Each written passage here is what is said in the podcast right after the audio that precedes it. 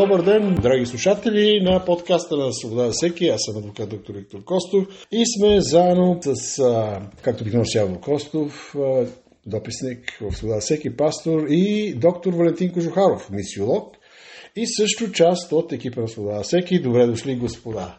Добре, да, радвам се да сме заедно. Темата днес е всъщност какво представлява свобода за всеки. Защо нашата група, нашата организация се казва Свобода за всеки и нека да го разясним това понятие, така че да няма объркване в хората, които ни обвиняват, че сме лицемери, защото не подкрепяме всяка свобода. Тоест, доколко свободата ни е абсолютистка, доколко всъщност наистина има абсолютна свобода и доколко политическата свобода много често се възприема за абсолютна, но тя не е абсолютна, а ограничена политическа, партизанска свобода. И как объркването на тези понятия, включително понятието либерализъм, свободомислие и консерватизъм, запазване, са всъщност понятия, които биха могли да ни помогнат да разберем не само заглавието на свобода всеки, но и свободата въобще, а, или пък да се объркаме по отношение на този въпрос. Така че това е днешната тема. Нека, може би, да започнем с а, доктор Кожухаров. Валентина, какво мислиш ти?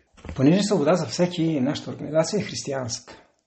Тя не е светска, тя не е някаква друга религиозна. И затова, естествено, когато говорим за свобода за всеки, ние говорим в християнски смисъл. И предполагам, че много хора знаят, че свобода за всеки в християнски смисъл означава, че наистина свободата се дава на всеки, стига той да чуе Христовото благовестие. Веднъж като го чуе, като познае Христос и го приеме в сърцето си, този човек не може да не разбере, че свободата действително се предлага на всеки човек на тази земя. И за това, както се казва в края на едно от Евангелията, моята дума, моята благовестие ще стигне до края на цялата земя. Значи благовестие се предлага на всички, т.е. и свободата се предлага на всички. Затова, разисквайки за нашата организация Свобода за всеки, трябва задължително да прибавим този елемент. Ние сме християнска организация и ние разбираме свободата за всеки именно в християнски смисъл. Но всъщност ние разбираме в общочовешки смисъл. Защото действително свободата на всички човеци по тая земя може да им бъде дадена, стига те да пожелаят да чуят Христовото благовестие. Защото наистина Евангелието към днешно време е стигнало до краищата на земята. Няма народ, няма племе, което да не познава вече Евангелието или поне да не е чул някой по тая земя за Исус Христос. И това е много интересно, защото ние днес по-рано коментирахме тази част, пасаж от а, Библията в Новия Завет, а, от Евангелието на Иван, където е една много популярна фраза, възприята и от много а, светски мислители, творци, въобще цитиращи мисли, са думите на Христос и ще познаете истината и истината ще ви направи свободни. Тоест, тук всъщност ние, разговаряйки за това, че свободата има християнски характер, говорим за една абсолютна свобода, съвършена свобода. И тук вече въпросът е свобода от какво и в същото време обвинението на хората, които не изповядват християнството и казват, ама не, това е вашата свобода, ние си имаме друга свобода. Явор, какво ще кажеш? В потвърждение на думите на Валентин, свободата е за всеки, но е много важно да си отговорим на въпроси какво представлява свобода. Спомням си в едно от Евангелията, докато Христос беше присъствието на Пилат, Пилат зададе въпроса, а що е истина? Понятията са много важни. Разбира се, истината стоеше, в този момент стоеше пред очите на Пилат, но Пилат не можеше да види истината такава, каквато тя в действителност е. И аз мисля, че много хора днес а, говорят за свобода, разсъждават за свободата, дори вярват и смятат, че са свободни, но всъщност не разбират свободата, защото истинското понятие, истинското съдържание на свободата може да бъде открита, както чухме преди малко, единствено и само а, чрез а, а, разбиране за това, че тя е абсолютно понятие, което не проистича от човека, което е дадено на човека а, от а, нашия Създател, от Бог. Да. Интересно, че свободата за едни е робство за други. Тоест, свободата в това да си а, свободен и най-вече това, като цитирах от думите на Христос, беше, това е поставено в контекст. И контекстът е, че първо трябва да пребъдвате в моето учение, казва Христос. Mm-hmm. Трябва да, сте, да изследвате моето учение, да, да го вярвате и тогава ще познаете истината и истината ще ви направи свободни. Тук говорим за съвършената истина, абсолютната истина. Разбира се, това е истина, която е невъзможно да бъде схваната с ума в този свят, в който живеем. Но тя може да бъде схваната с духа. И в един момент това, което той продължава в, в този разговор за свободата, той казва, който е роб на греха, защото неговите опоненти казват, ама ние сме, Авраам, че да, ние сме свободни, как казвате, че ние сме роби, да не сме роби, че да трябва да, бъд, да ставаме свободни. Неговият отговор е този, който е слуга на греха, роб е на греха.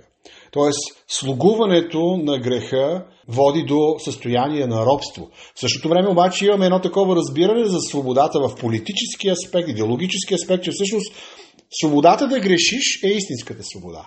Тоест, свободата да нямаш ограничения в морално отношение, в духовно отношение, по отношение на това, което се нарича грях от Христос и от Библията и въобще от моралния закон, ако искате, някаква външна референция за човека, всъщност другата свобода е свободата на дявола, свободата на гордостта, свободата на това ти да си определяш собствените правила. А, така че виждаме точно сблъсък между тези две различни свободи и свободата на единия е робство за другия. Защото човека, който искаш да греши неограничено, той бива ограничаван от това, че всъщност на него се предлага свобода да бъде свободен от това да греши в учението на Христос. Имаме точно такава ситуация. Нали? Това, на което говорим, не е само религиозно и философско. Той има практични измерения и не само и в политическия живот. Той има в отношенията между хората има приложение в отношенията в семейството. Това говорим за една светогледна парадигма, без която човек някак си не може да осмисли своето съществуване. И като казваме на светогледна парадигма, имаме за тези две простени крайни визии. Нали? Те как, как всъщност се съвместяват в една с друга? Тоест, в политически смисъл. Може би аз да кажа във връзка с това, което ти спомена преди малко. Мисля, че свободата, ако се върнем към смисъла и съдържанието на понятие свобода, е пряко обвързана с Бог. Независимо от това дали хората вярват или не. И имаме два вида свобода. Едната свобода, която произлиза от Бога и която е предложена на хората, Разбира се, хората или я приемат, или отхвърлят, в по-често те отхвърлят. Другата свобода, която е, разбират и нашите политически опоненти дори, е свободата, която произхожда от себеобожествяването, което е пак е, с богословски происход. Тоест, това е много съблазнителна свобода. Да, Тоест, да. ти да бъдеш източника на критерии, на, на оценки, на, на морал, да бъдеш недосегаем на практика. Което пак е отношение към божество. Просто Бог си самия ти. По тази причина имаме движение в подкрепа на абортите. Тоест, жената решава, че тя е господар на живота на детето, което е в нея. Мъжът, който, който подкрепя абортите, който може да е политическа фигура, решава, че той има правото да одобри решението на жената, тя да разполага с живота на детето, с което спомага само за извършването на ново убийство. Само Бог е този, който разполага с живота на хората. И виждаме, че всъщност, както ти спомена преди малко, свободата за един е всъщност не свобода за някой друг и накърнява правата на някой друг. Видях един постинг наскоро в Фейсбук, разбира се, не че Фейсбук е критерий, но този постинг се казва, нека всички любители на аборта да благодарят на тези, които са ги родили. И, тези, и на тези, които се борят срещу аборта, евентуално, майка им да не вземе решение да се лиши от нежеланата така наречена бременност. Тоест свободата, взимайки повод от думите на Виктор, свободата да грешиш, свободата да я разбираме някакси така толкова широко, се превръща, има такава хубава българска дума, свободия. Свободата е станала свободия. Тоест хората мислят, много хора, мислят, че свободата може да я упражняваш според както ти решиш. Или според както обстоятелствата ти подскажат и така нататък. И зато и свободията, т.е. този вид свобода, всъщност е изключително беззаконие. А човек трябва да има някакъв закон. Обикновено, някога в миналото хората са имали закона на семейството. Бащата, майката, моралните ценности, върху които се е крепяло християнското семейство. Това е като че ли е било закон за всеки човек в това семейство. После семействата в селото, в града и така нататък, и в християнската държава. Хората са имали някакво чувство за законност и са знаели кое е грях, кое е добродетел. Знае ли са кое е бяло, кое е черно, кое е истина, кое е лъжа. А днес хората са толкова объркани, че действително много хора почват да си мислят да разсъждават за свободата като слободия. Мога да правя каквото си искам. Но знаеш ли, това е много интересно и много е и заблудително тази съблазна, защото всъщност какъв е проблема на слободията, както ти я нарече? Това е един концентриран егоизъм.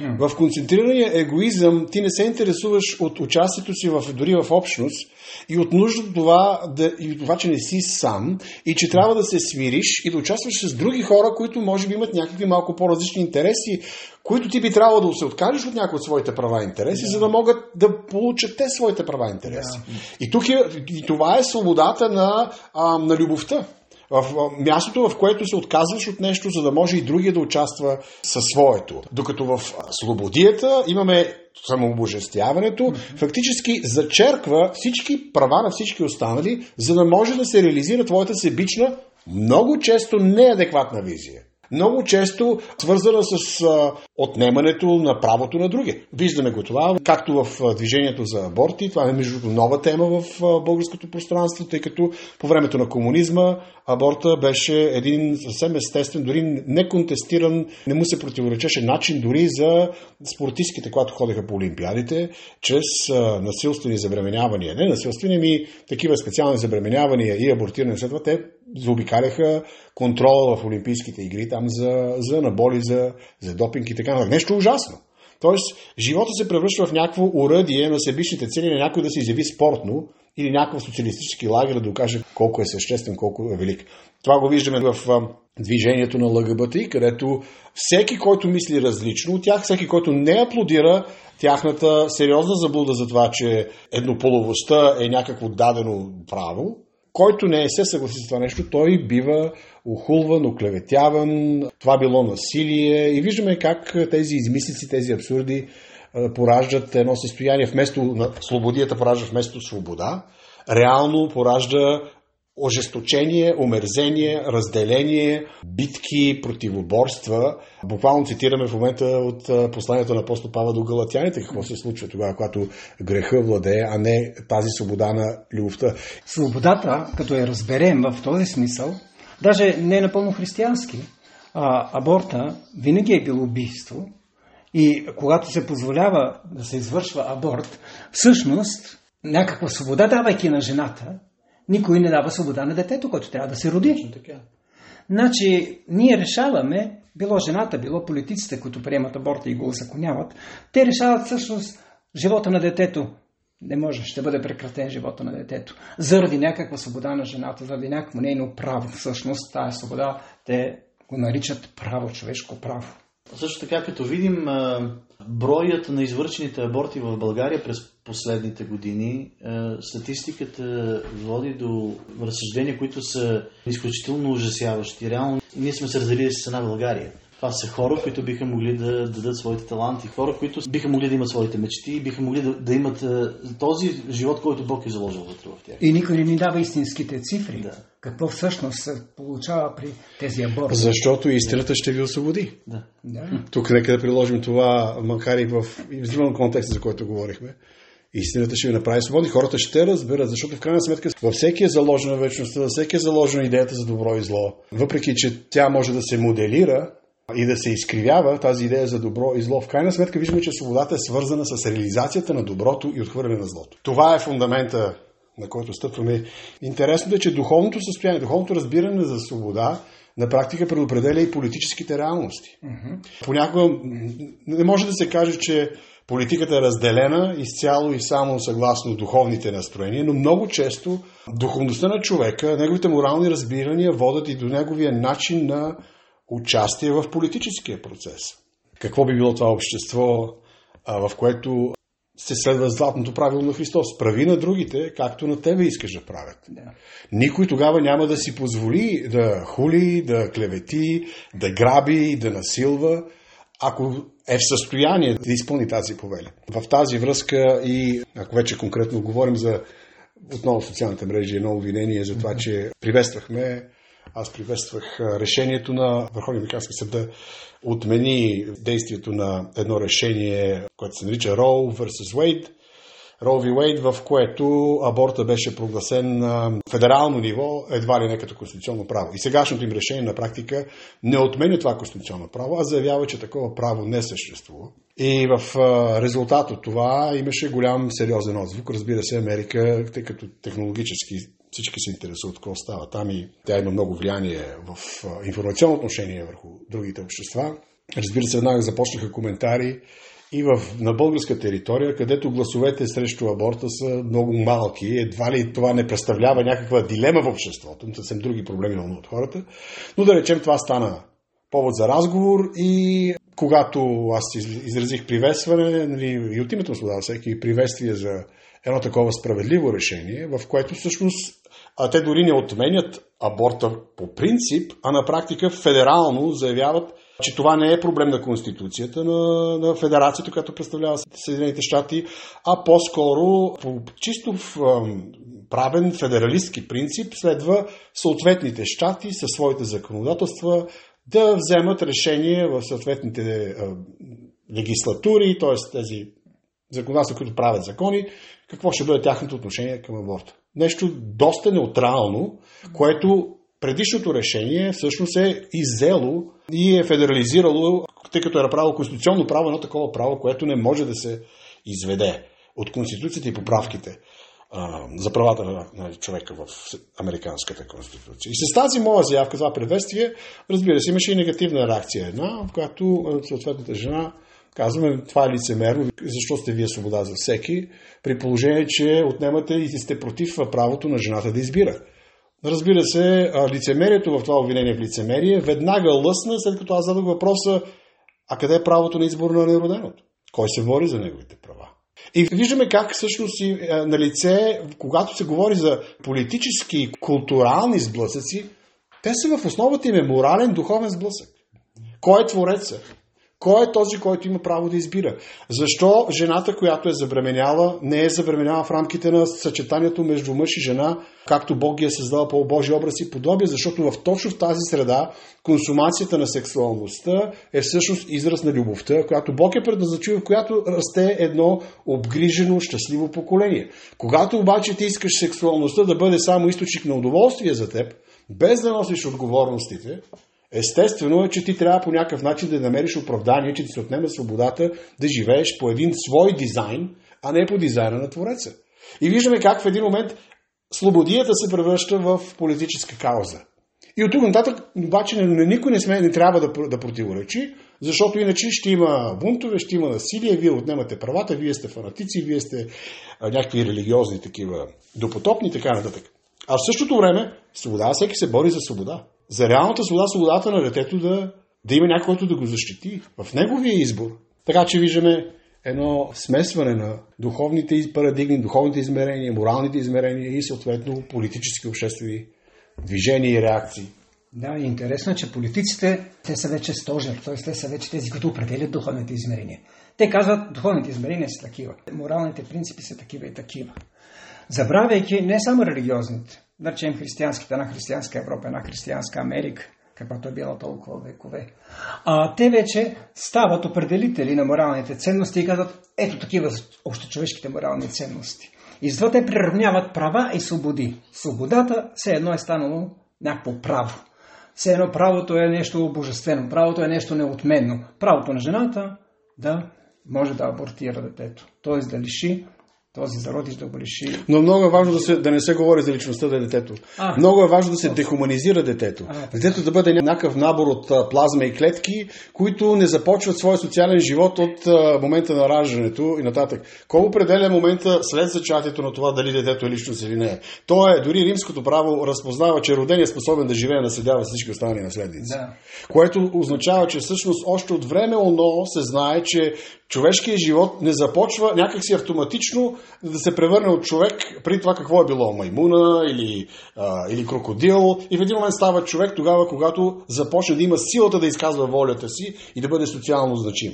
Ето това е свободата за всеки. Свободата за неродения е свобода точно толкова, колкото и свободата за майката и свободата за бащата. Свободата за всеки също така е свързана с разтълкуване на истинското значение на понятието, което е ключово в този дебат, имайки предвид, че поддръжниците на абортите и политическата подкрепа, която те срещат, е свързана и с е, това, което и преди малко чухме, свързана с подмяна на понятия, така че убийството да, да звучи приемливо. Да. И това не е само по, по отношение на аборта, това е по отношение на всяка една от По прогресивните отношение политики. на пола, по отношение на брака, по отношение на индивидуалните права, по отношение на економическата свобода, как тази економическа свобода трябва да бъде иззета от държавата и държавата, т.е. разбирай, тези, които контролират държавата, да разпределят блага и така нататък. Когато наречеш убийството, а, премахване на плода, звучи доста по-приемливо. Или аборт. Какво значи аборт? Нали? Аборт е много чужда за, за някакво морално осъдително отношение дума. И много други такива понятия, което ни връща към а, знаменателната книга на Оруел, който а, така доста обстойно и ясно описва, че всъщност а, тоталитаризма е пряко свързан с а, а, подмяната на понятията. Така че свобода за всеки не е свободата хората да грешат, свобода за всеки е свързана с хората да имат шанса да познаят истинската свобода. А истинската свобода не произхожда от нас. Ние не сме божества сами за себе си. Да. А, и тук, ако- може в заключение да свържем с това, с което говорихме преди малко, как а, тези морално-духовни понятия имат своето място в обществения живот. Нещо, което се отрича от комунистическата доктрина. И тук не говорим за сливане на институциите църква и държава. Те нека да бъдат разделени, защото самата църква дори не е винаги институция. Тя е организация, жива от а, вярващи хора, така че не е нужно тя да има и понякога структура, която да заплашва държавата. А нежеланието а, вярата да има обществено лице, да, има, да участва в, в обществения живот, т.е. политиката в широк смисъл, още по-малко да влияе на тези вече в тесен смисъл организации като партии, които да могат да вземат някаква морална позиция, която да има и политическо значение. Тоест закона да се съобразява с, с именно с морала на хората и да ги предпазва от крайната, крайната свободия. Виждаме точно обратния процес сега, който идва от Запад. Преди беше от комунизма, нали, държавата и тя- тяхната партия. Сега виждаме от Запад, че всъщност извеждането на пороците в права до такава степен е отишло в другата крайност, че някакси няма вече разум в самото, в самото правене на закони. Тоест, имаме психическо насилие, имаме реч на омразата и всеки, който не одобри безумните им доктрини за много полове нали, и всяка такава история. И в тази връзка исках така да коментираме идеята за либерален консерватизъм който може би, ако трябва в политическо отношение да говорим за свобода за всеки, представлява всъщност свобода за всеки, е един либерален консерватизъм. Сякаш тези две понятия не са свързани, но ако трябва да дефинираме политическо отношение свобода за всеки, ние сме до голяма степен либерални консерватори. Да, това само по себе си звучи абсурдно. Всеки един политически анализатор ще си смее в момента, в който го чуе. И то е именно по тази причина, че ние хората сме свикнали да общуваме с клишета. И сме свикнали да общуваме с а, такива категории, които са лесно разбираеми за нас и лесно смилаеми. Това, което ти казваш, е, наистина звучи революционно. Може би, Валентин, ти ще кажеш повече, но а, искам да обърна внимание на това. Революционно звучи и всяка истина. Истинската истина. Революционно в добрия смисъл, не в кървавия смисъл. Откровенията и посланието и учението на Господ Исус Христос звучи толкова радикално за всеки един, който има уши да го чуе и толкова освобождаващо, че то наистина звучи абсурдно, както либералния консерватизъм в политически смисъл. Защото либералният консерватизъм, това, което разбирам, е, че либералният консерватизъм е свързан с купнеж за свободата и желание за съхраняване на, на истината, която от векове Бог е поставил да бъде част от човешкия род човешката На практика точно така. Да, всъщност, либерален консерватизъм наистина звучи абсурдно, но в контекста вече на новите реалности, когато вече говорим за неолибералните идеи и практики, тогава вече става е по-ясно какво означава либерален консерватизъм. Защото неолибералните идеи и практики в много държави, особено на Запад, север, глобалния север и глобалния запад, вече разбираме, когато те преобърнаха понятието на 180 градуса с главата на долу, тогава вече разбираме, че либералният консерватизъм всъщност иска да върне старите, някогашните истинските разбирания на либерализма. Това движение за свобода, което е преди всичко движение за свобода на човешкия дух, защото когато човешкият дух е освободен, тогава вече и физическите а, действия, които човек извършва, неговия физически живот, тогава той ще просперира, особено когато е в съгласие с Божията воля. И затова в лоното на тия нови неолиберални, нови, те вече са от няколко десетилетия, идеи и практики, разбираме, че връщане към либералния консерватизъм всъщност ни връща към изконни истини, истини, които не са само религиозни, те са и общочовешки. Защото ако разсъждаваме примерно за аборта или за хомосексуализма, не в само в християнски смисъл, или в, от гледна точка, да речем, на исляма, на юдаизма и така нататък, даже ако го разглеждаме само в общо човешки план. Ама вземете два гълба мъжки. Ще има ли поколение? Вземете там два тигъра мъжки или жени. Ще има ли поколение? Няма. Мъжа и жената, затова Бог ги е създал, или да речем, както светските хора ще кажат, просто така създадат, те са създадени с определена цел, общо човешка цел. Така че от гледна точка на природата, на природните закони, това движение за някаква свобода, хомосексуална и така нататък, всъщност е противоестествено. Да не говорим, че то е противорелигиозно. То е против естеството на цялата природа на този свят, който човека познава вече от няколко хиляди години. Затова даже разсъждавайки от гледна точка на либералния консерватизъм, ние всъщност се връщаме към някакви общочовешки основи, но като добавим... Които разбира, консервираме, които запазваме. А, които да. запазваме, не искаме да ги променим, защото да. промяната видяхме какво означава на неолибералите обръщане с главата на, надолу, с краката нагоре. Това означава. Затова вече разбираме по-добре какво означава либералния консерватизъм. И се надяваме, че хората ще ни разберат, ще хванат като познават цялата човешка история, ще схванат всъщност нашата борба какво е. Затова като свобода за всеки, ние ратуваме за свобода, която хората да разберат в изконния и смисъл.